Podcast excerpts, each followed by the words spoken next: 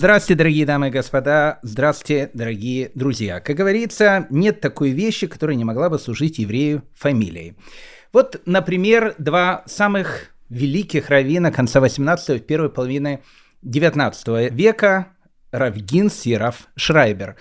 Вы их не найдете нигде, хотя в свое время их имена гремели по всей Европе. Секрет заключается в том, что один из этих великих раввинов решил сменить фамилию отца на фамилию мамы, а второй решил свою фамилию перевести с идыша на иврит. Так они и вошли в еврейскую историю. Рав Гинз как Рав Акива Эйгер, а Рав Шрайбер как Рав Маше Сафер или Хатам Сафер. Именно о них у нас сегодня и пойдет наш рассказ. Хочу заметить, что это самая короткая присказка за последних этак 50 уроков. И это не случайно, потому что уж тема очень интересная. Одним словом, не будем лить воду, не будем растекаться мыслью по древу. Не знаю, как еще это сказать. Одним словом, садитесь поудобнее, мы начинаем. Хочу напомнить вам, дорогие мои друзья, что на последних двух наших уроках мы путешествовали с вами по Австрийской империи. Австрийская империя была второй по численности еврейского населения страной в мире. Где-то к 30-м годам 19 века в ней проживало около миллиона евреев, где-то 850 тысяч евреев. Но мы с вами говорили, что перепись в те времена была вещь ненадежная, поэтому вполне вероятно, что там проживало намного больше людей. Однако наше путешествие по Австрийской империи, оно больше напоминало политинформацию. Мы с вами говорили о политической ситуации, мы с вами говорили о правовой ситуации, мы с вами говорили о экономической жизни евреев, какие они платили налоги, как они могли жениться и выйти замуж, как они могли устроиться на работу. Все это было в общем. Мы говорили с вами о всем. Забыли только поговорить о шляпах. А шляпа, знаете, в еврейской традиции это всегда больше, чем шляпа. Как говорит старая каббалистическая мудрость, все дело в шляпе. Вы спросите, почему? У меня есть одна история. Вы знаете, в Австрии в конце 18-го, начале 19 века жил один раввин. Мы о нем, может быть, поговорим с вами на следующем уроке. Но хотелось бы просто начать знакомство со шляпой именно с этого человека. Этот человек был очень богатым, и параллельно он еще был очень умным. Бывают и такие феномены в нашей истории. Но при всем при этом он еще был и очень скромный. Очень богатый, очень умный и очень скромный. В чем заключалась его скромность? Она заключалась в том, что он ходил совершенно в такой простой одежде, хотя у него было очень много денег, он мог одеваться, то, что называется, с иголочки, от последней кутерье, то, что называется. Ну, ходил он в очень, еще раз, скромной такой обычной одежде. Но у него всегда была совершенно потрясающая меховая шляпа. И многие его нееврейские компаньоны не могли понять этого феномена. Они у него спрашивали, слушай, ты знаешь, говорят, у нас, бывают разные люди, но самое главное, ведь в человеке, если у тебя есть одежда, это что? Это швейцарские часы золотые, чтобы они хорошо смотрелись на руках. А лучше, если это будет часы неделька. Знаете, каждый день другие там золотые часы. Они всегда дают какой-то вид.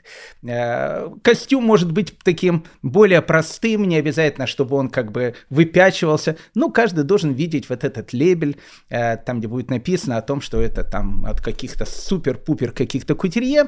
А шляпа, говорит, ну что шляпа, можно и без шапки выйти. Самое главное, часы, галстук, рубашка хорошая и костюм.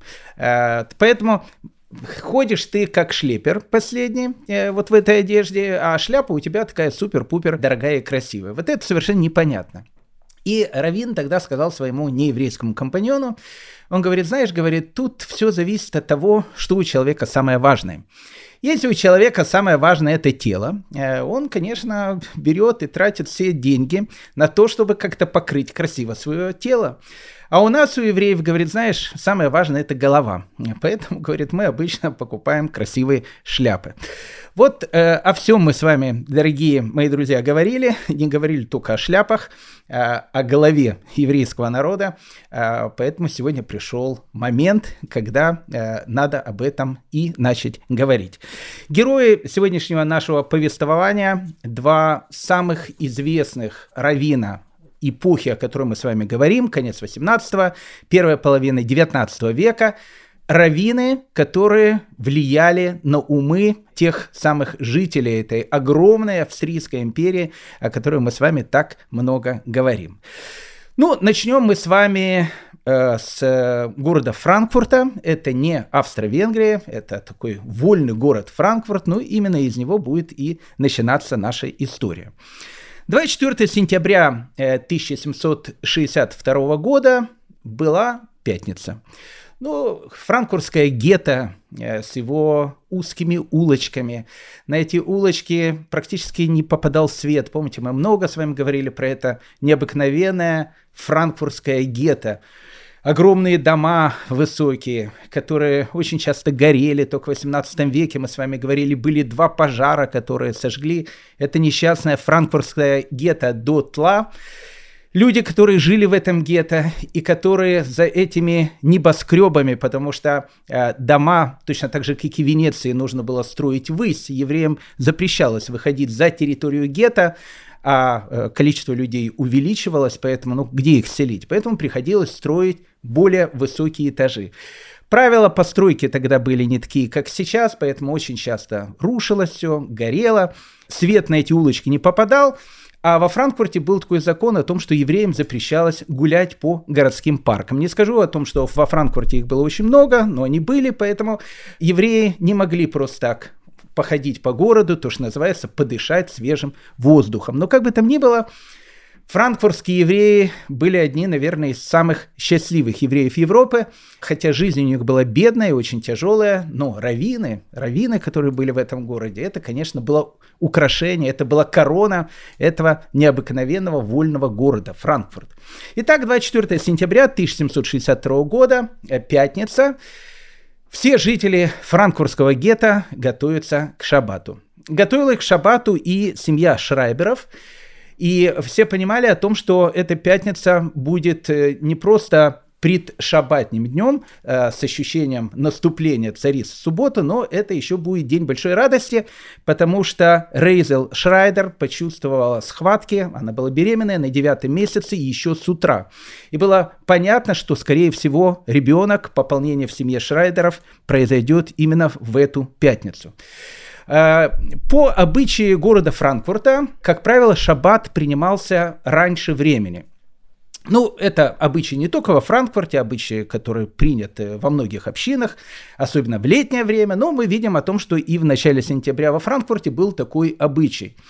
Поэтому, как правило, еще раз, шаббат принимали чуть раньше времени, и Рейзел Шрайдер об этом прекрасно знала, и она очень не хотела, чтобы ее ребенок родился в шаббат. Почему?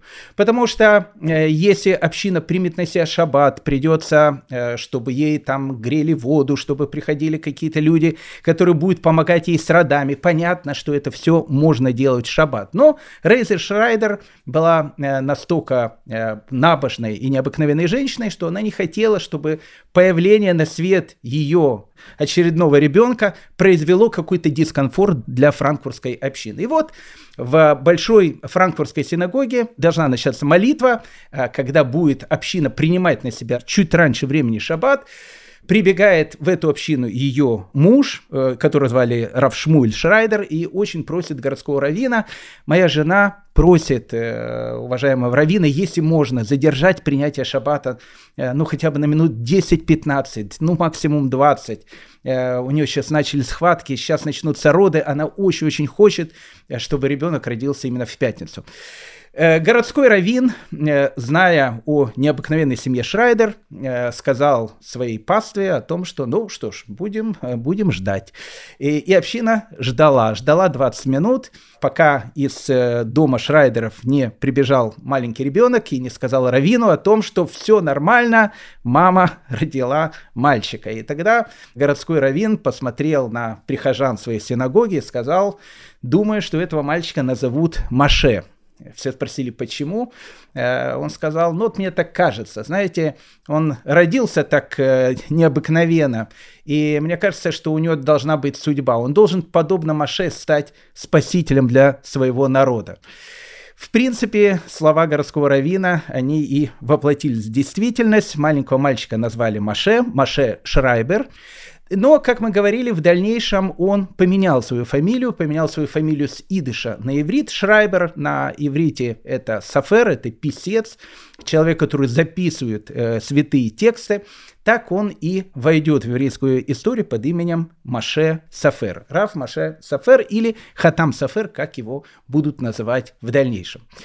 Ну, нужно сказать о том, что маленького Маше семья воспитывала, так необычно, скажем так. Допустим, известно о том, что до 3 лет, когда он выходил на улицу, семья покрывала его таким покрывалом, таким маленькой такой паранжой, для того, чтобы он до 3-летнего возраста, не дай бог, не увидел на улице что-то, что, будет плохо ему видеть. Я вам честно скажу, я нигде не видел такого еврейского обычая, но такой обычай был в семье Рав Маше Шрайбера, Рав Маше Сафера. Вы знаете, отголоски этого обычая есть, допустим, у наших братьев-хаббатников. К примеру, и до сегодняшнего дня, когда маленькие дети, наши братья-хаббатники стараются, чтобы они, допустим, не видели каких-то персонажей мультиков, которые являются какими-то некошерными животными. Всякие это Микки Маусы, лошадки всякие, бегемотики и так дальше. А больше они хотят, чтобы они смотрели на изображения даже каких-то игрушек, которые будут в виде кошерных животных. Поэтому вполне вероятно, семья Рав Маше Шрайбера считала о том, что первые 3 года ребенка они являются очень-очень важными. Понятно, что он не ходил в этой паранже дома или во дворе, он только так выходил на улицу, но вот такой был необыкновенный обычай. Когда ему исполнилось 3 года, с него сняли эту самую паранжу и отправили его в хедер. В хедер, как правило, в 3 года шли обучаться все еврейские дети. На протяжении 3 лет их учили алфавиту, учили правильно произносить молитвы. Так было принято в любом хедере, в любой стране мира, особенно так было принято среди ашкеназских евреев. Но, как правило, хедер – это вещь в Восточной Европе и в Центральной Европе. Когда маленькие детки занимаются, как правило, был один ребе, один раввин, огромное количество деток, которых он вслух учил говорить какие-то буквы, молитвы и так дальше. Нужно сказать о том, что в хедерах и для маленьких детей, и чуть постарше детей в те самые времена существовала такая практика, преступления и наказания. Преступление заключалось в том, что если ребенок плохо выучил какой-то материал, наказание заключалось в том, что ребе, учитель в хедере, мог его, немножечко, то, что называется, плеточкой, легонечко, либо мог линеечкой, такой, маленькой линеечкой, мог тоже по пальцам, тоже так немножечко треснуть, для того, чтобы, ребенок лучше учил материал. Так было принято. Допустим, в Восточной Европе, не знаю, как во Франкфурте, но в Восточной Европе, к примеру, и в 18 веке, и в 19 веке существовал этот обычай, который говорил о том, что каждую субботу ребе, то есть учитель класса, должен был приходить по домам своих учеников, и отец семейства проверял, как его сын знает материал. Это была такая, традиция, часть субботнего отдыха, заходил ребе. Как правило, когда дети были уже более старшего возраста, в классе было 15-20 человек, когда дети были маленькие, 3-6 лет, в классе могло быть от 60 до 80 человек, огромное количество. Как он один с ними справлялся, совершенно непонятно. Когда дети становились чуть постарше, ребе приходил домой, заходил в дом отца своего ученика, и, как правило, отец начинал спрашивать у ребе, что вы учили на этой неделе. Ребе говорил, учили мы то-то, то-то, то-то. И отец начинал у сына спрашивать какие-то вопросы. Если отец не очень разбирался в том, что спрашивает сына, как правило, отцы семейств приглашали людей, знающих, своих знакомых, чтобы они к ним пришли и проверили, знает ли его оболтус тот материал, который ребе его учил на этой неделе. И горе было не сыну ребе, не сыну, а самому ребе, если ребенок отвечал плохо материал, потому что, как правило, обвиняли во всем не ребенка, это вот чисто такая вот израильская до сих пор вещь, всегда ученик прав. Поэтому обвиняли всегда рэбе. Если ребенок плохо отвечал, всегда говорили о том, что ну как вот так, как научили, так и отвечает. Так как рэбе, как правило, учителя хедера получали какие-то минимальные деньги, когда их обвиняли, им всегда это очень не нравилось. Поэтому, как правило, опять же, как правило, в Восточной Европе, не знаю, как во Франкфурте, думаю, плюс-минус во Франкфурте была такая же практика, по четвергам проходила общая проверка материала, который ученики выучили на протяжении прошлой недели. Как она проходила? Брали ученика хедера, приводили его к столу, где сидел учитель, снимали ему штаны, там задирали рубашку. Учитель стоял с такой маленькой плеточкой, опять же, с маленькой плеточкой, это не в смысле, что дубасили, а ну так вот немножечко, чтобы почувствовать. И учитель начинал ученика задавать вопросы. Вот задавал вопрос, там, один, ученик отвечал, он ему говорил: молодец, молодец, вот тебе конфетка. Второй вопрос отвечал, вот молодец, вот тебе еще конфетка.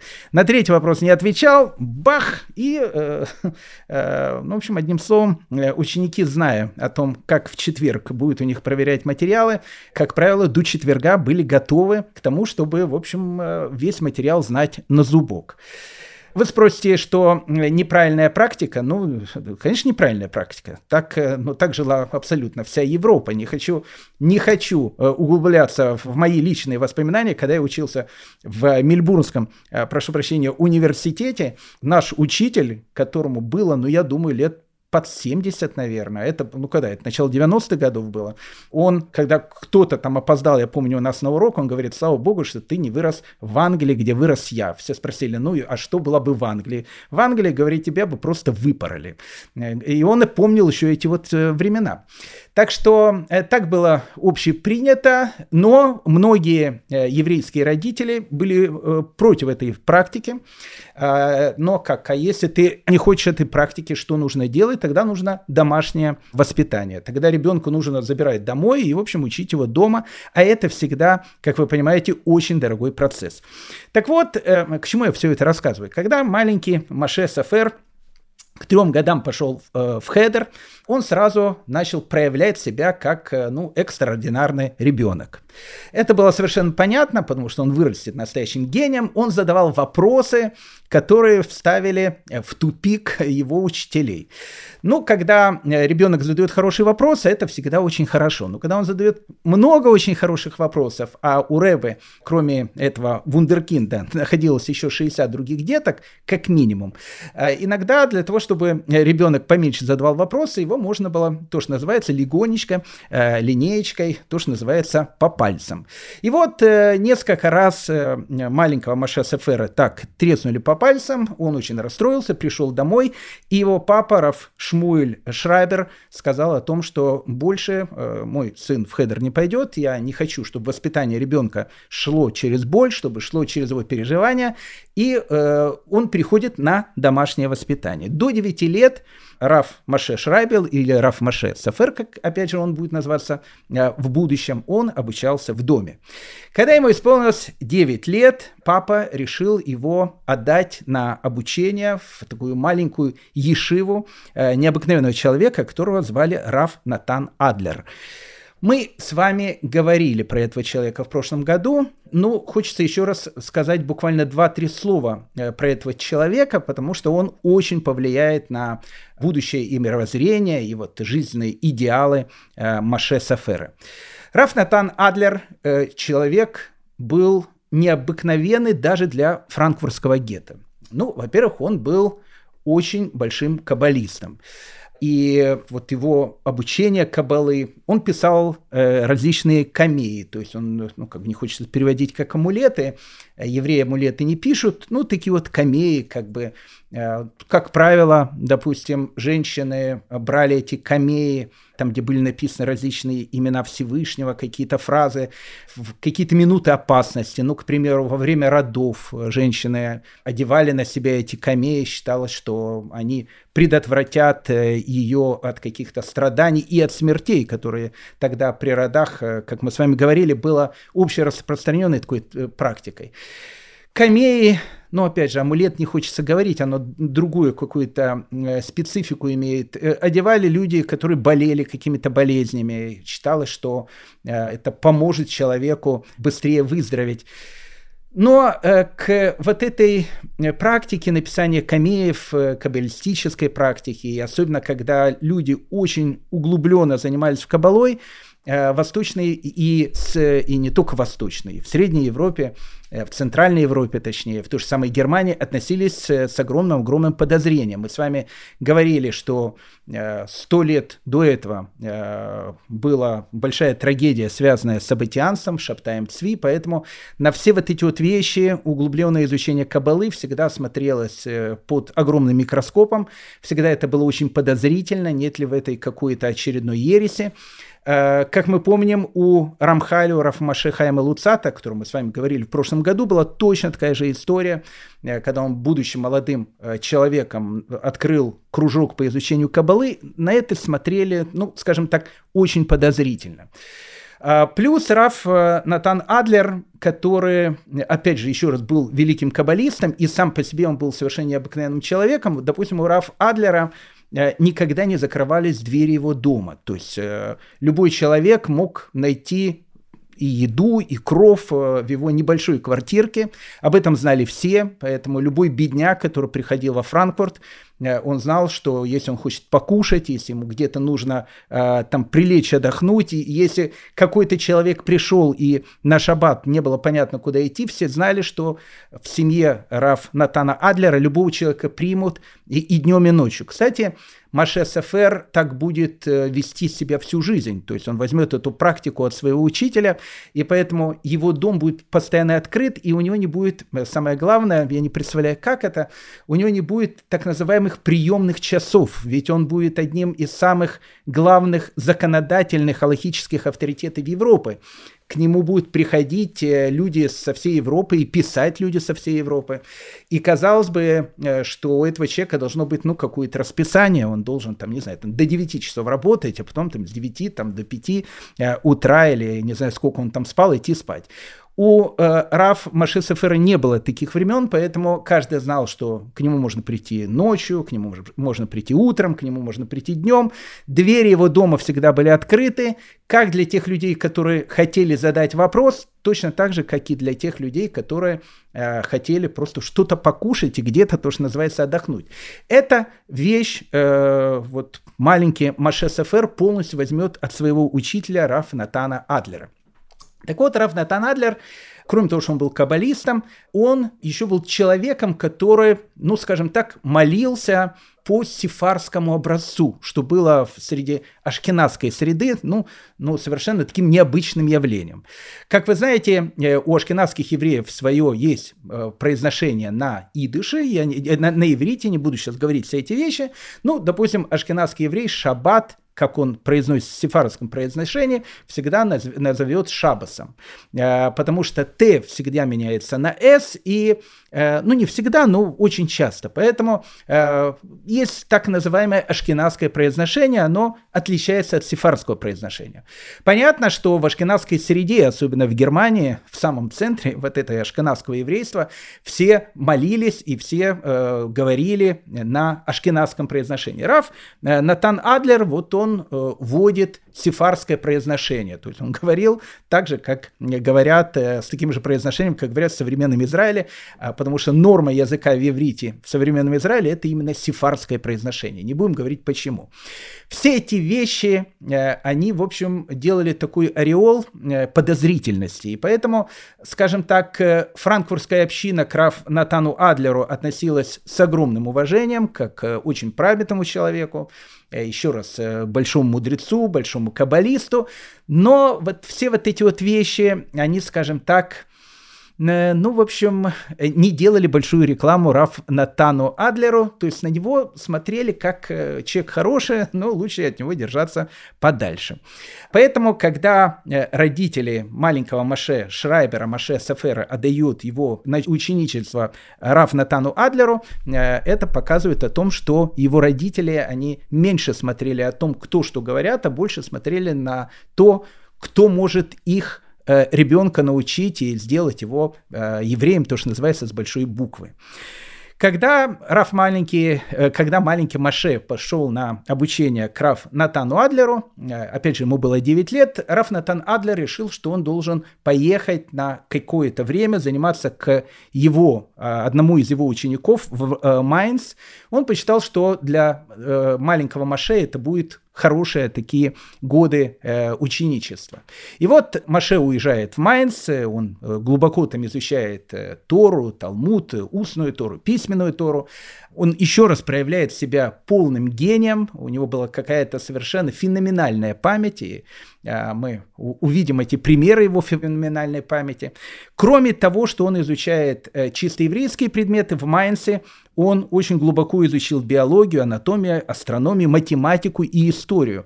Вот по всем этим областям, будучи, то, что называется, главным алахическим, главным законодательным авторитетом Европы, он разбирался, абсолютно во всех областях знаний, которые были в то время.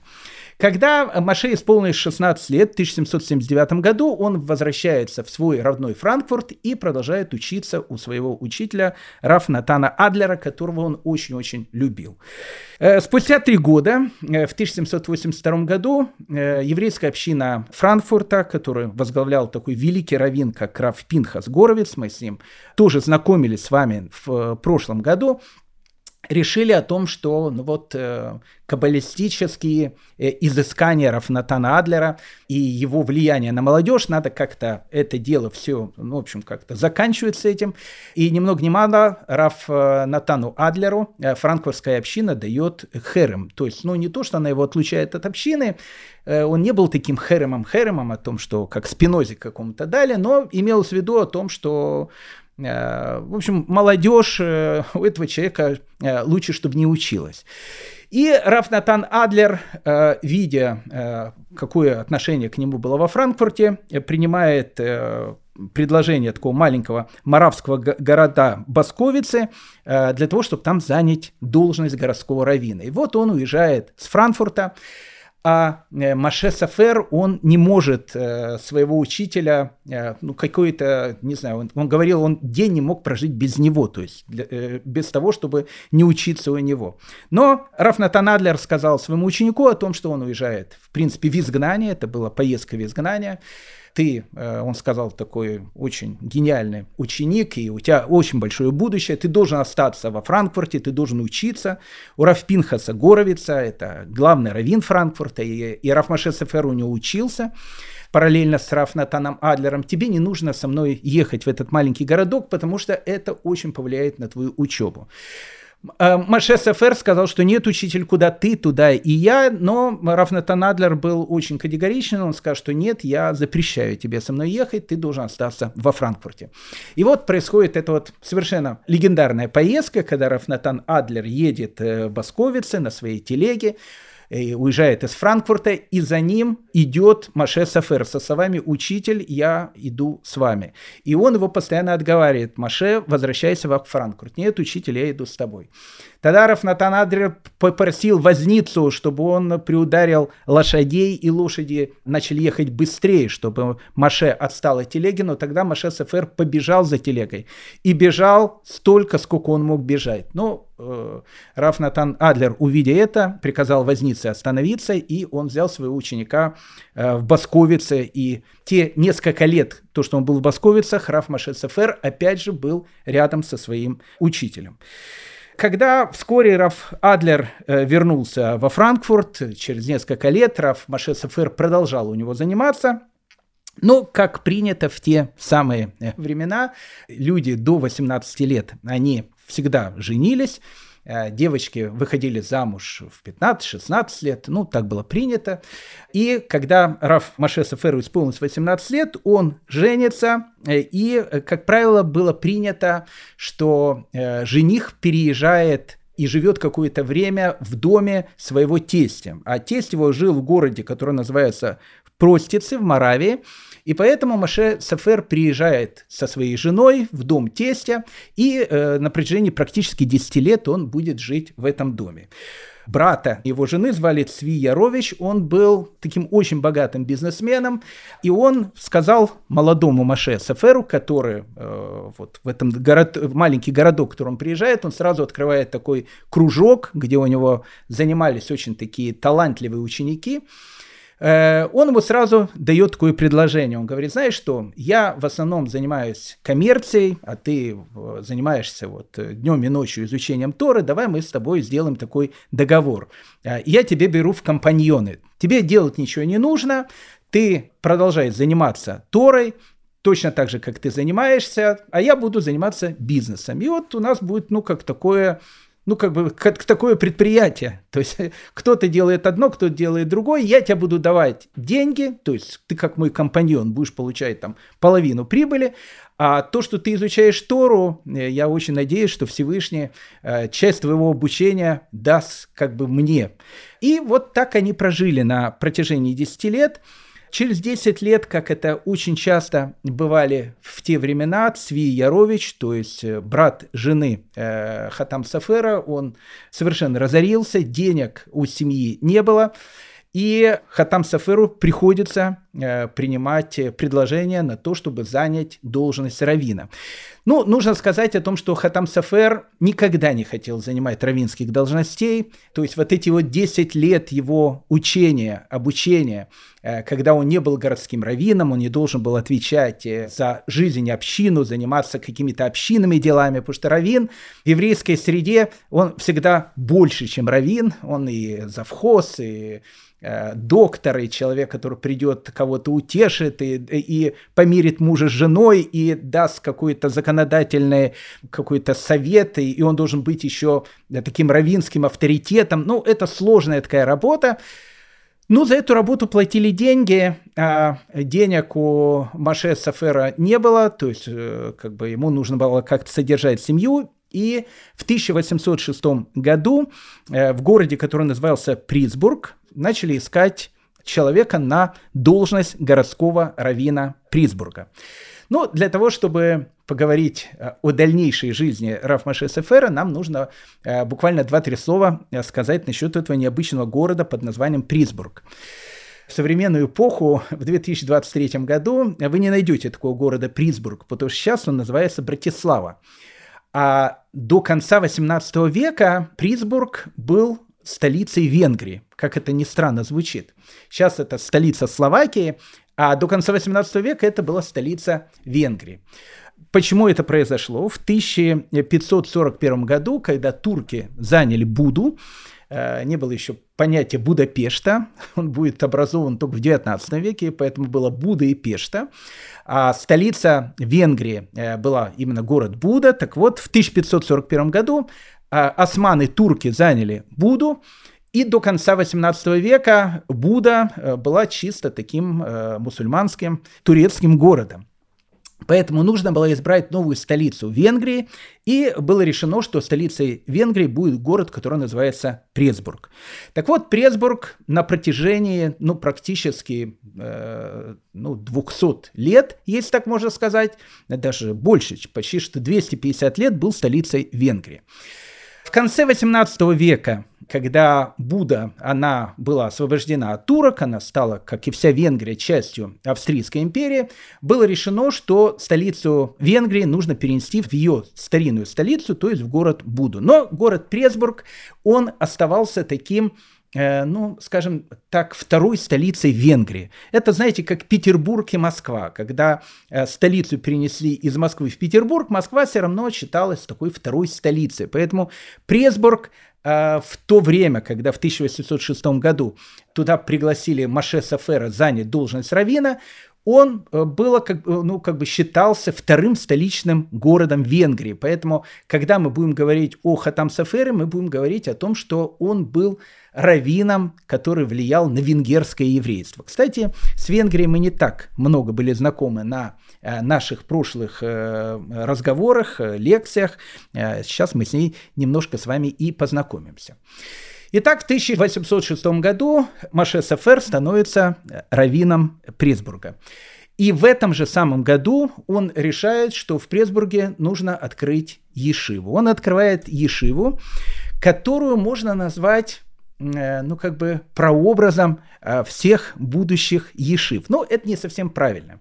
За 3 года до Маше Сафера или Хатам Сафера в городе Героев Воложен под Минском ешива открывается человеком, которого звали Рав Хаим из Воложина, то есть ближайший ученик Вильнского Гаона. Мы будем обязательно говорить про эту ешиву. Ее обычно называют матерью современных ешивот. Почему мать современных ешивот? Потому что, ну, как бы было понятие, как ешива, где люди приходили и изучали Талмуд, законодательство и так дальше. Но, как правило, все вот эти вот ешивы, которые существовали на протяжении веков, они не имели определенной структуры, как именно, ну вот, как именно вот такое вот учебное заведение, в котором все было структурировано. Допустим, ученики могли бы проживать в каких-то общежитиях, их могли бы кормить, то есть ешива, допустим, занималась тем, что она брала на себя полностью этих учеников, ну, то есть как бы не хочется делать такие сравнения, но ешива в начале 19 века начинает появляться именно как учебное заведение с какими-то рамками учебы в нем. Так вот, можно сказать, что матерью современных ешив становится Воложенская ешива, потому что ее по образу и подобию ее будут строиться все дальнейшие ешивы Восточной Европы. Но ешива, которую Хатам Сафер открывает в Пресбурге, ее тоже можно назвать второй матерью всех современных ешив, но это будут уже ешивы не Восточной Европы, а ешивы Центральной Европы. И в них будет, ну, будет определенная разница. В чем заключаться будет эта разница? Если литовские ешивы, а город Воложен, где открывается эта самая ешива, тогда это была часть Российской империи, но евреи продолжали эту всю часть Европы называть Литвой, поэтому литовская ешива, вот и литовское образование, это было кузницей кадров будущих раввинов и глав еврейских общин. Поэтому, как правило, в этих ешивах обучались дети, которые в будущем могут занять должность раввинов, это будут будущие руководители еврейского народа, ну, то есть это ешивы, которые воспитывали будущих лидеров еврейского народа, если так можно сказать. Ешива в Пресбурге, которая открывает Маше Сафер, у нее была другая направленность. Она должна была воспитывать евреев. Ну, ешива в Воложине тоже воспитывала, безусловно, евреев, но тут немножко другой был акцент. Не обязательно, что этот еврей будет каким-то, не знаю, самым таким гениальным раввином. Самое главное, чтобы он в эту неспокойную эпоху, а эпоха действительно неспокойная, потому что это эпоха полной ассимиляции, возникновения реформизма и так дальше, тех брожений, которые происходят и в Австрии, и в Германии. В России это в меньшей степени было, мы, когда будем говорить о России, мы поймем почему. Поэтому вот Маше Сафер, Рав Маше Сафер, Хатам Сафер, он считал о том, что самое главное, ешива должна воспитывать евреев, то, что называется, с большой буквы, настоящих богобоязненных людей, которые также будут воспитывать своих детей и которые будут иметь какую-то прививку от тех нововведений, которые начинаются во всем мире, ассимиляция, отход от еврейской традиции и так дальше. Поэтому Пресбургская ешива, она изначально даже по своей структуре отличалась от Воложенской ешивы и практически от всех литовских ешив. Так как литовские ешивы воспитывали глав поколений, раввинов, то, как правило, люди, которые их заканчивали, ну, скажем так, и как в современном мире, они были люди не очень богатые. Поэтому содержать свою альма-матру они не могли. Они ее очень любили, альма-матру свою ешиву, но содержать ее не могли, поэтому обычно восточноевропейские литовские ешивы, они, как правило, собирали деньги, то, что называется, извне на содержание вот этих больших заведений. Пресбургская ешива это была другая совершенно история, потому что многие из ее выпускников потом становились ведущими такими бизнесменами, очень богатыми людьми, и их альма-матер, то есть их ешива, из которой они вышли, она для них всю жизнь оставалась таким родным домом, и они ее продолжали всю жизнь поддерживать. Поэтому В Пресбургской ешиве никогда не было вопросов о ее финансировании. Она всегда была очень красиво выглядела, и там были совершенно такой просторный зал и просторное место, где ученики этой ешивы там и кушали, и еда там была намного лучше, чем в тех же самых литовских ешивах. То есть это была специфика Пресбургской ешивы, которую открывает Хатам Софер. Надо сказать, вот о будущем у Рав Моше Софера было 11 детей, и он был счастливый человек, потому что выжило 10. По тем временам это, невероятная такая была вещь. И все его дети, они стали такими мудрецами Торы.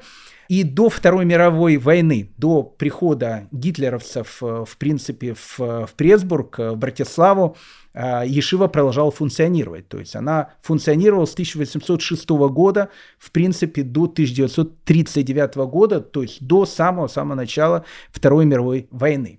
Ешива, которую Хатам Софер, опять же, открывает в Пресбурге, он ее строит изначально, с какими-то нововведениями, которых никогда не было, опять же, в ешивах. То есть строятся ешивы современного образца. Поэтому в Пресбургской ешиве были определенные правила. Допустим, там было строгое расписание. Каждый урок, он начинался, как, в университете, в школе, в определенное время, заканчивался в определенное время. Расписание это было известно каждому, и за этим расписанием очень строго смотрели. В Пресбургской ешиве Хатам Софер говорил о том, что каждый из его учеников должен заниматься ораторским искусством. Поэтому какое-то время, на протяжении дня, небольшое какое-то время, но отдавалось тому, что будущие ученики, они должны были в первую очередь быть прекрасными лекторами. Они должны были очень хорошо уметь говорить, красиво говорить. Поэтому ораторскому искусству в этой ешиве тоже уделялось очень-очень большое значение. Евреи, опять же, студенты ешивы, обязаны были вести различные образовательные проекты с евреями города. Хатам Софер считал о том, что ешива не должна быть каким-то, таким закрытым бастионом, где учатся молодые люди, постигают азы Торы. Они должны идти, то, что называется, в народ. То есть они должны для людей, которые не занимаются в ешиве, делать огромное количество каких-то образовательных проектов для того, чтобы ту учебу, то учение, которое они получают в ешиве, они передавали другим людям. В Пресбургской ешиве были очень строгие экзамены. В любой современной ешиве всегда есть экзамены, как правило, они идут раз в неделю. Все начинается именно с Пресбургской ешивы, где было принято о том, что у учеников должны были строго каждую неделю проверять, как они продвигаются в их обучении. Хатам Софер считал, что ешеботники, они должны заниматься и физической такой, то, что называется, физической культурой, то есть они должны быть такими подтянутыми, хорошо всегда накормленными, поэтому у Хатам Софера была такая идея о том, что каждый из его учеников должен хорошо уметь плавать. Он так считал, что это очень-очень важно. Поэтому, особенно в летнее время, в ешиве были такие занятия спортом на Дунае. Ешеботники шли и учились плавать. Сам Хатам Софер часто приходил на берег Дуная, чтобы проверить, как его ученики умеют плавать. Так что ешива, которую создает Хатам Софер в Пресбурге, это действительно была такая образцово-показательное заведение, от которого потом будут учиться многие-многие ешивы, которые будут существовать и в 19, и в 20 веке, и в 21 веке. Многие продолжают функционировать именно по этой модели, которую сформировал Хатам Софер. Вместе с тем, что Хатам Софер вводит различные нововведения в ешиву, у Хатам Софера была любимая такая фраза, которую он постоянно повторял: «Хадаш асур мина тара», то есть «новое запрещено по Торе». Сама фраза «Хадаш асур мина тара», то есть «новое запрещено по Торе», это фраза из устной Торы, из Талмуда, и она не относится к тому, что все новое запрещено по Торе. Эта фраза, она относится к урожаю 7-го года, я не буду сейчас говорить об этом.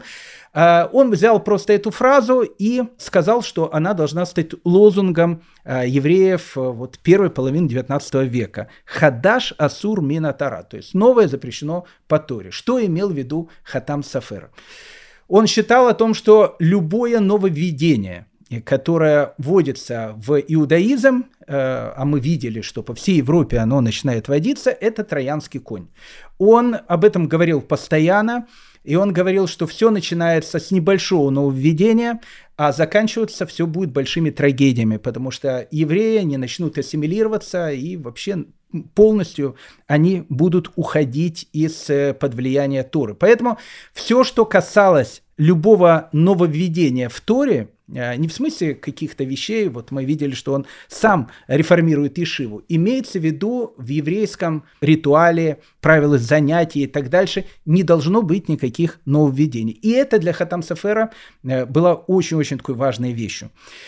Но нужно сказать, что Хатам Софер, который всю жизнь боролся с проявлением реформизма, а реформизм только-только начинает появляться, и мы с реформизмом с вами начали знакомиться, это пока еще такой, знаете, детский реформизм.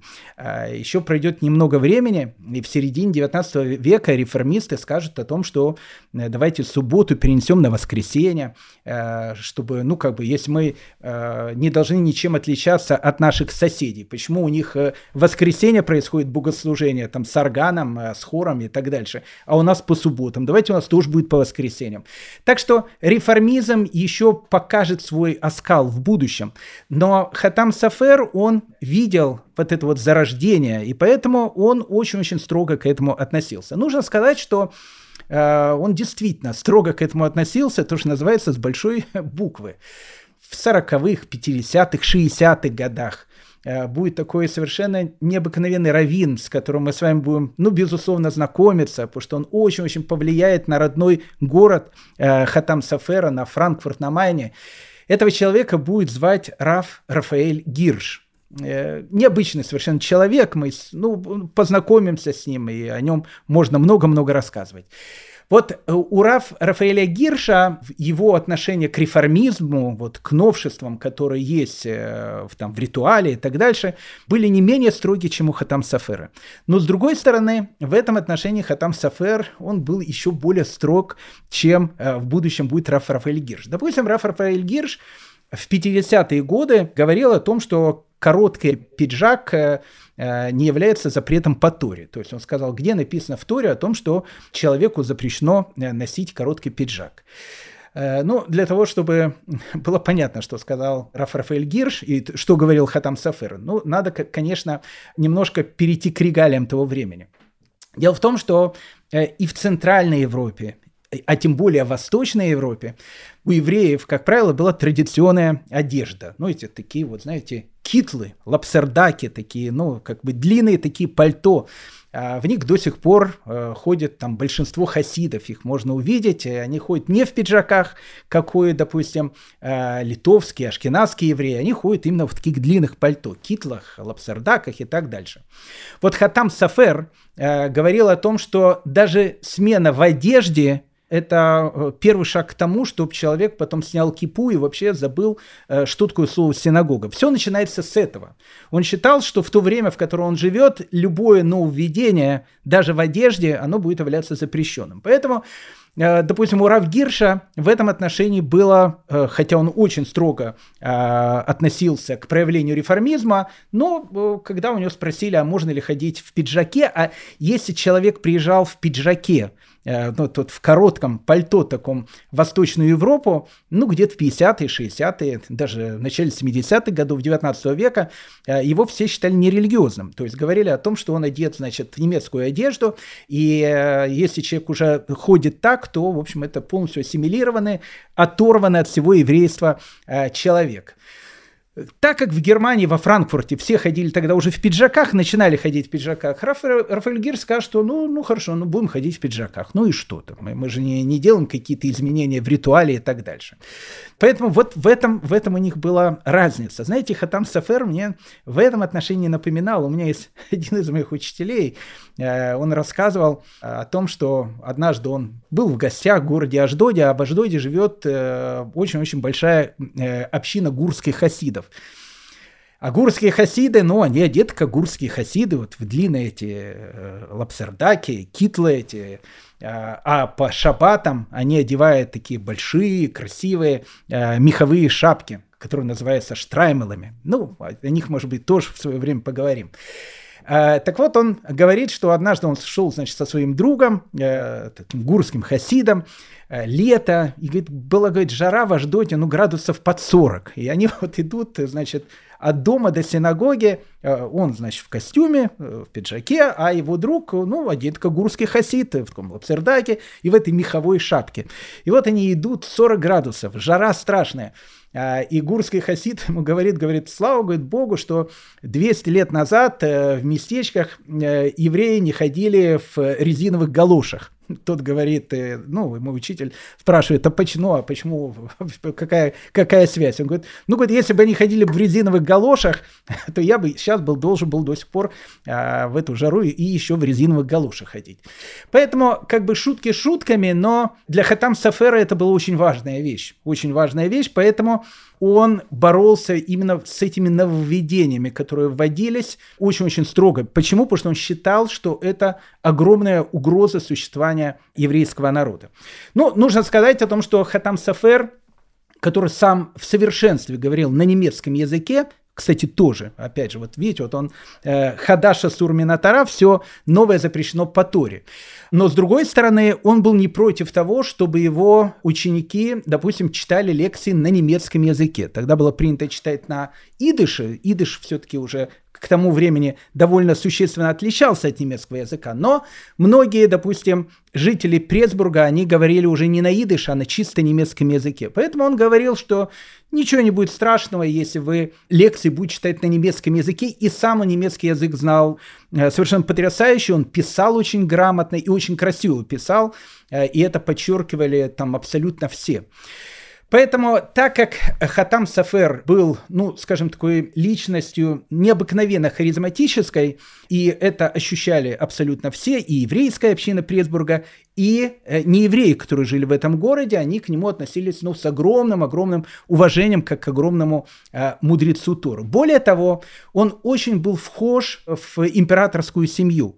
Иногда, когда принимались какие-то решения, там, которые могли касаться в дальнейшее там, устройство еврейской жизни и так дальше, многие представители императорской семьи, они советовали с Хатам Софером и его очень-очень уважали.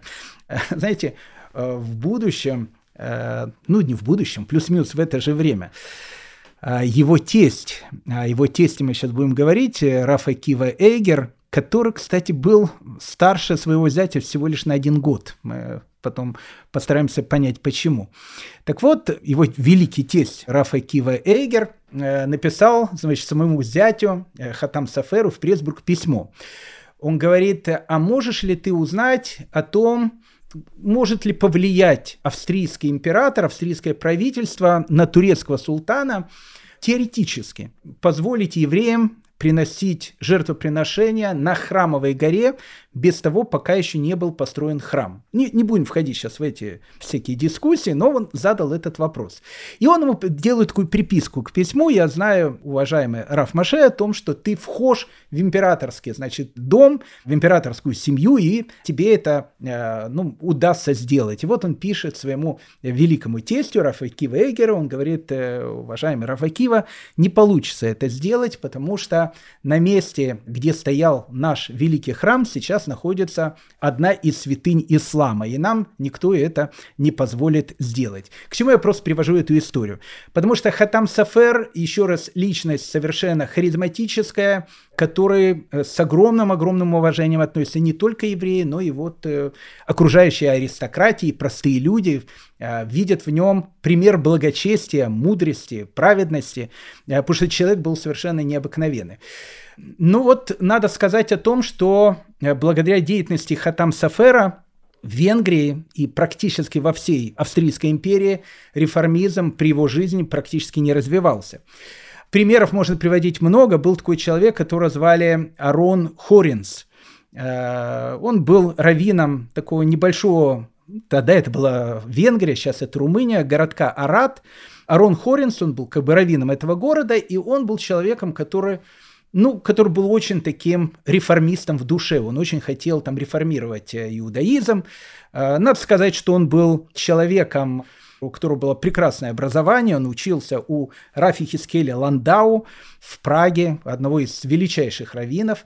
И, учась в Праге, он в совершенстве выучил немецкий язык, но, несмотря на то, что его раввин был таким великим человеком, Арон Хоренс, в общем, у него была идея реформировать иудаизм. Еще в годы своей учебы он, к примеру, всем говорил о том, что осетр является кошерной рыбой. Ну, нужно сказать, что осетр – это черная икра. Черная икра является некошерной, потому что осетр считается некошерной. Но, по большому счету, это не был реформизм, потому что его великий учитель Рафи Хискель Ландау считал, в принципе, то же самое. И с его точки зрения черную икричку можно было кушать. Но сейчас мы видим о том, что закон идет не поэтому. И, в общем, если уж хочешь икричку, то только красную, но, поверьте мне, вкус специфический. Так вот, Раф Арон Хоренс, который был тоже очень такой, ну, харизматической личностью, и он очень, как бы, нравился тем людям, которые хотели реформировать иудаизм. Хатам Софер, он категорически выступал против него, и вот распространение его там книг, его взглядов в Австрийской империи совершенно было заблокировано благодаря, опять же, деятельности того же самого Хатам Софера.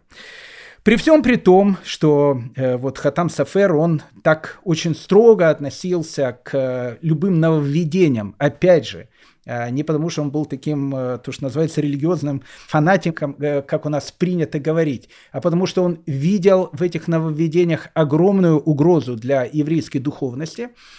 Его ишива и правила, которые были в его ишиве, они действительно были, ну, такими необыкновенными. Ну вот, к примеру, Хатам Софер считал, что самый главный критерий приема ученика в его ишиву – это его богобоязненность.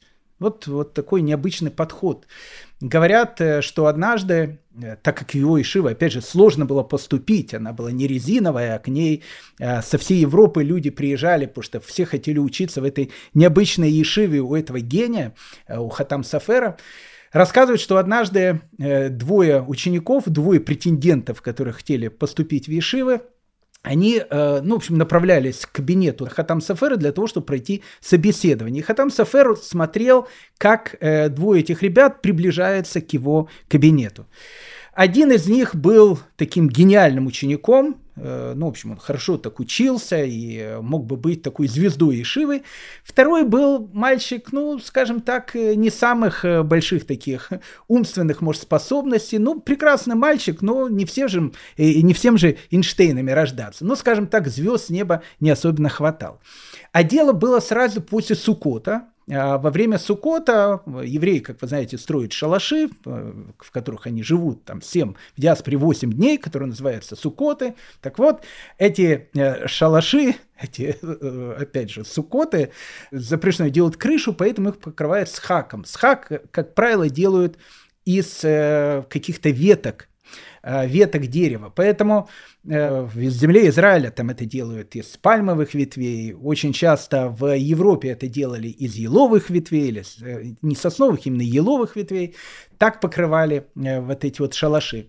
Так как праздник Суккот уже закончился, вот этот схак, это покрытие суки, оно лежало на земле. И вот двое этих учеников, они приближаются к кабинету Хатам Софера. И один, тот, который был очень такой умный, он как бы мало на это обращает внимание, он, в общем, по ним прошел, ну, как бы лежат ветки, он по ним прошел.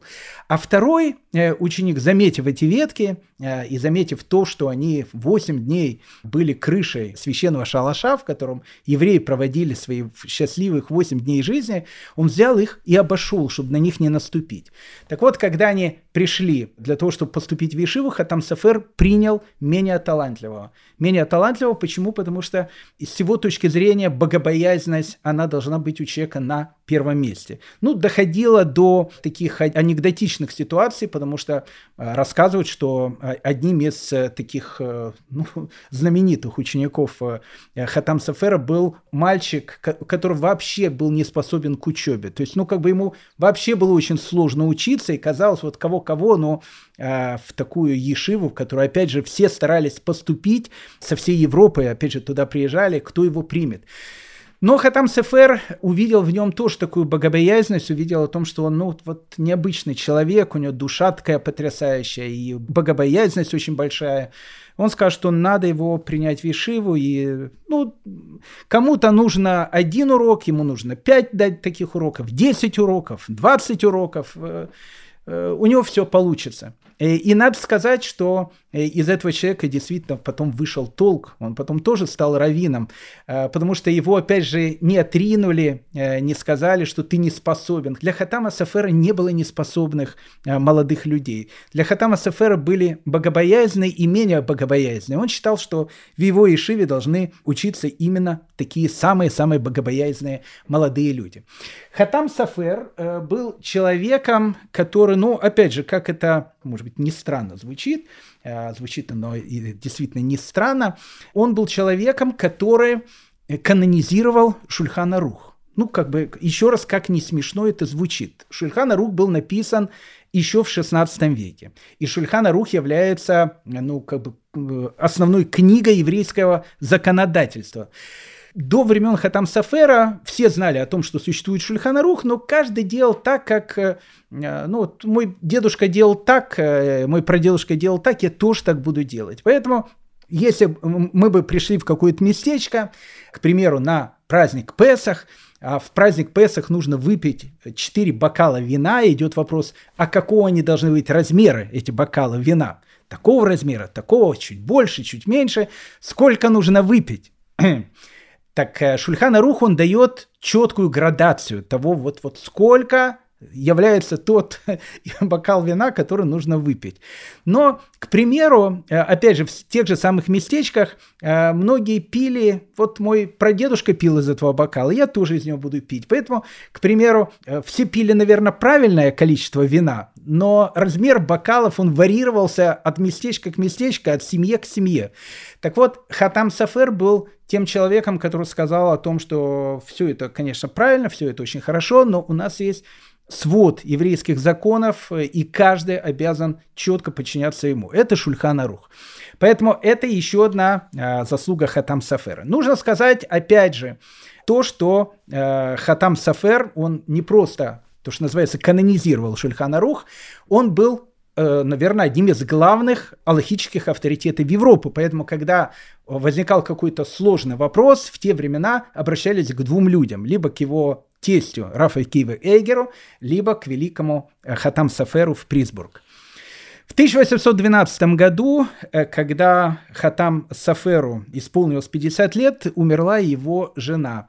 Брак был бездетным, и 50-летний Хатам Софер, он решает жениться вторично, и его женой становится дочка Рав Акивы Эйгера. И от этого брака, как я сказал, у него рождается 11 детей, 10 из которых выжили, и его сыновья, как мы сказали, они будут продолжать быть руководителями Пресбургской ешивы до начала Второй мировой войны. Интересно, еще у Хатам Софера, опять же, можно о нем говорить бесконечно, но мы заканчиваем историю этого великого человека. Он был очень скромным человеком всю жизнь, необыкновенно скромным. При жизни не было напечатано ни одного его труда. Но он считал, что его труды не надо печатать. А он еще раз был человеком, который записывал те логические решения, по которым сейчас учатся абсолютно все. Но он их запрещал издавать. Когда его ученики, они уже надавили на него со словами, что учитель, это безобразие, то есть у вас такие гениальные открытия в Торе, такие потрясающие мысли, это все должно быть напечатано в книге, Хатам Софер всегда говорил на это абсолютно искренне. Он говорит, смотрите, знаете, какой смысл печатания моих трудов? Большинство людей, которые живут в Европе, они имеют знания либо такие, как у меня, либо выше меня. Какая-то маленькая часть людей, которые живет у нас в Европе, они знают чуть меньше меня. Но если они знают чуть меньше меня, вы же знаете, у меня же дом открыт 24 часа в сутки. Они могут в любое время ко мне прийти, задать этот вопрос, и я им отвечу. Поэтому кто будет читать мои труды? Так как большинство знает больше меня, им это читать не нужно. А тому меньшинству, которое знает меньше меня, ну, они придут, и я им расскажу то, что они не знают. И это же была не показная скромность, это был стиль жизни этого человека. Как я сказал, подобно ему великому учителю Рав Натану Адлеру, у него дом был открыт 24 часа в сутки, и это не фигура речи, оно было действительно так. И, конечно, вот его праведности, уму, харизме восхищались абсолютно все. 25-го Тишрея 1839 года Хатам Софер покидает наш бренный мир, но память о нем, его учения и то, как он преподавал и учил будущие поколения, оно очень-очень безусловно повлияло на всю дальнейшую еврейскую историю. Раз мы с вами находимся в Венгрии, ну еще буквально 2-3 минуты про Венгрию, потому что Хатам Софер, он все-таки был представителем ашкеназского еврейства, ну, тот, который преподавал и учил традиционный ашкеназский иудаизм. Но в это же самое время в Венгрии начинают появляться и хасидские течения. И человеком, который основал, ну, скажем так, и не то, что основал, был один из первых хасидских ребе, который был в Венгрии, это был такой необыкновенный человек, которого звали Рав Ицхак Айзек Тауб, или, как его называли, Каливер Рав. Надо сказать, что Каливер Рав, Рав из Калева, это движение в хасидизме, оно существует до сегодняшнего дня, и я буквально 2-3 слова потом расскажу, как оно существует сегодня, но раз мы начали говорить про первого хасидского рэбе, который был в Венгрии, Рав Ицхак Айзек Тауба, Рав из Калева. Калев – это в современной Венгрии город, который называется Надькала. Ну, как бы тогда он назывался Кала, евреи назвали его Калев.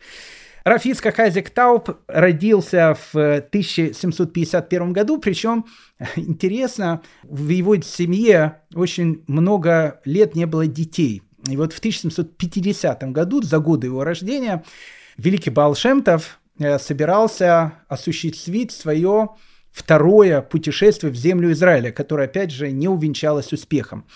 И он проезжал через вот этот город Калу, через город Калев. Точнее, это был город не Калев, это был город Сенриче, там, где он родился, венгерский город Сенриче. Потом он стал раввином Калева.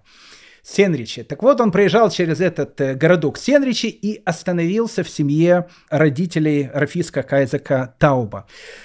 Ему настолько поразило прием этих необычных людей, которые его там приняли, не зная, опять же, что он какой-то великий Баал Шем Тов, путник, который направлялся в сторону земли Израиля, что Баал Шем Тов сказал о том, что в следующем году у вас обязательно родится ребенок. И действительно, через год, в 1751 году, рождается Рав Ицхак Айзек Тауб.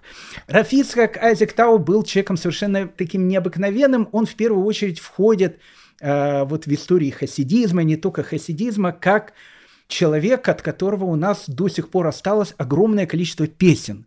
Еще будучи маленьким мальчиком, он слушал песни венгерских пастухов. И они ему так нравились, что он брал эти песни, брал эти мелодии, которые пели венгерские пастухи, и перекладывал эти мелодии на слова из псалмов. Интересно, многие чисто венгерские песни он просто брал и пел их на венгерском языке, заменяя, может быть, какие-то определенные слова в этих песнях. И когда у него потом спрашивали, почему он поет там венгерские песни, и венгерские мотивы, мелодии и так дальше, Рав Ицхак Тауб говорил о том, что вы ничего не понимаете. Мелодия, народная мелодия, она же не появляется просто так.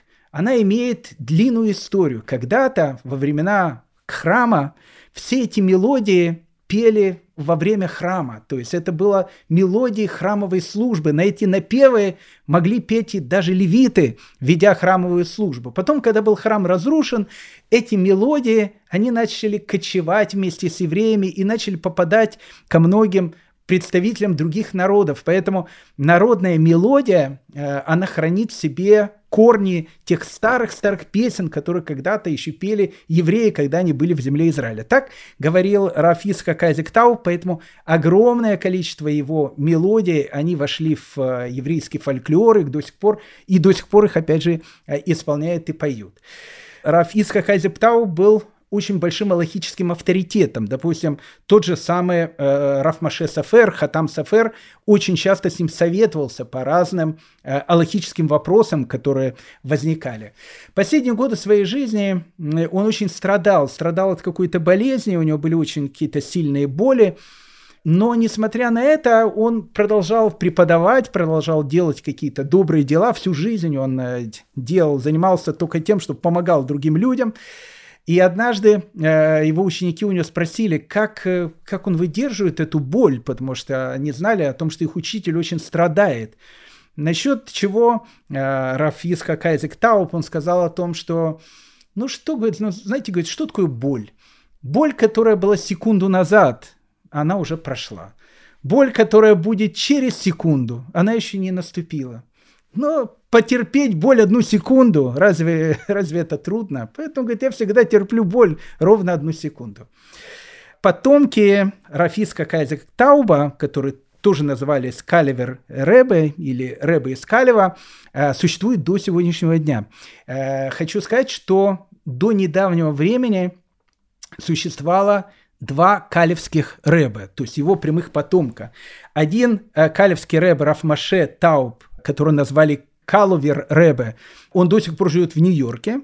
Его называют Каловер Ребе с буквой О. А другой его родственник, он жил в земле Израиля, он умер буквально, по-моему, в прошлом году, его звали Раф Менахем Мендель Тауп, и его называли Коливер Ребе. Если американского Каловер Ребе, то его называют Каливер Ребе, там О, а тут И. Так вот, Раф Менахем Мендель из Тауба, Каливер Ребе, который умер, опять же, в прошлом году, по-моему, мне кажется, может быть, он даже от ковида умер. Это личность совершенно необыкновенная, легендарная личность совершенно, потому что Раф Менахем Мендель из Калева, который, опять же, умер в прошлом году, для меня он всегда был похож на какого-то доброго волшебника. Он, знаете, у него были такие длинные седые пейсы, одет он был в такую красивую одежду, как одеваются хасидские ребе, и у него не было бороды. То есть у него совершенно, он как бы был бритый, как казалось, бритый, с этими пейсами. И для хасида это выглядело очень странно, но ответ был тут очень трагический, потому что Раф Менахем Мендель из Калева, Калевер Раф, он потерял всю свою семью во время Холокоста. У него было 6 братьев, и 6 братьев его погибли, его родители погибли, сам он прошел и Варшавское гетто, потом был в Освенцибе, в Берген-Бельзе, он все это прошел. И будучи маленьким, молодым человеком, фашисты над ним проводили эксперименты, как они часто это делали, и в результате этих экспериментов, которые проводились над ним, у Калевер Ребе у него потом не росла борода. Но Калевер Ребе, который является, опять же, потомком Рав Ицхака Айзека Тауба из Калева, который, опять же, является современником Хатам Сафера. Одна из его главных вещей, которая была у него в жизни, он считал о том, что память о Холокосте, она должна помниться постоянно. И у него была его известнейшая ешива, которая называлась Шма Исраэль, она до сих пор есть, и там были его хасиды, так как он хасидский ребе, память о Холокосте у него была одна из таких главных идей в его учении, поэтому он был тем человеком, который постоянно напоминал о том, что нужно помнить о Холокосте. Незадолго до смерти он написал в одной из своих статей: «Тот еврей, который не вспоминает о катастрофе ежедневно, отрицает катастрофу. И не только потому, что он обязан благодарить и славить Всевышнего за явные чудеса, благодаря которым никому не удалось уничтожить еврейский народ, но ради тех уроков, которые преподает нам катастрофа. Однажды я с группой таких же еврейских подростков попал в нацистский каземат, в котором нас держали несколько дней без еды и воды. Мы вывернули все карманы, собрали в кучки все крошки хлеба, которые нашли там, и решили делить все поровну. А если кто из нас умрет, его доля поделят между собой выжившие. Так мы заботились друг о друге, не прятали и не отбирали друг от друга последние крохи, даже находясь в тех ужасных условиях. А сегодня, дорогие евреи, когда есть все вдоволь, посмотрите, как евреи воруют у еврея, как расталкивают люди друг друга локтями. Разве это по-еврейски? Для меня нет еврея религиозного или нерелигиозного. Для меня существует только знающий Бога и еще не знающий Бога еврей. Когда я был на волосток от смерти в Варшавском гетто, я сказал «Шма Исраэль» и попросил Всевышнего: «Не оставь меня среди мертвых, чтобы я мог повторять «Шма Исраэль» живыми». Бог спас меня, и с тех пор существует моя ешива «Шма Исраэль», в котором изучение Торы неотделимо от памяти катастрофы, ее уроков и надежды на спасение еврейского народа. Это Рав Менахем Мендель из Калева, прямой потомок Рав Ицхак Айзека Тауба из Калева, основоположника хасидского движения в Венгрии. Дорогие мои друзья, еще могу рассказывать часами, но время показывает о том, что в современном мире, как вы знаете, больше 10 минут и так никто не слушает, а мы уже полтора часа, я вам голову морочу, поэтому все остальное в следующей серии. В следующей серии Рав Акива Гинз или Рав Акива Эйгер, ну и продолжение еврейской истории. Спасибо большое, дорогие друзья, что были со мной. Всего самого доброго и лучшего. Храните и берегите себя. Счастливо.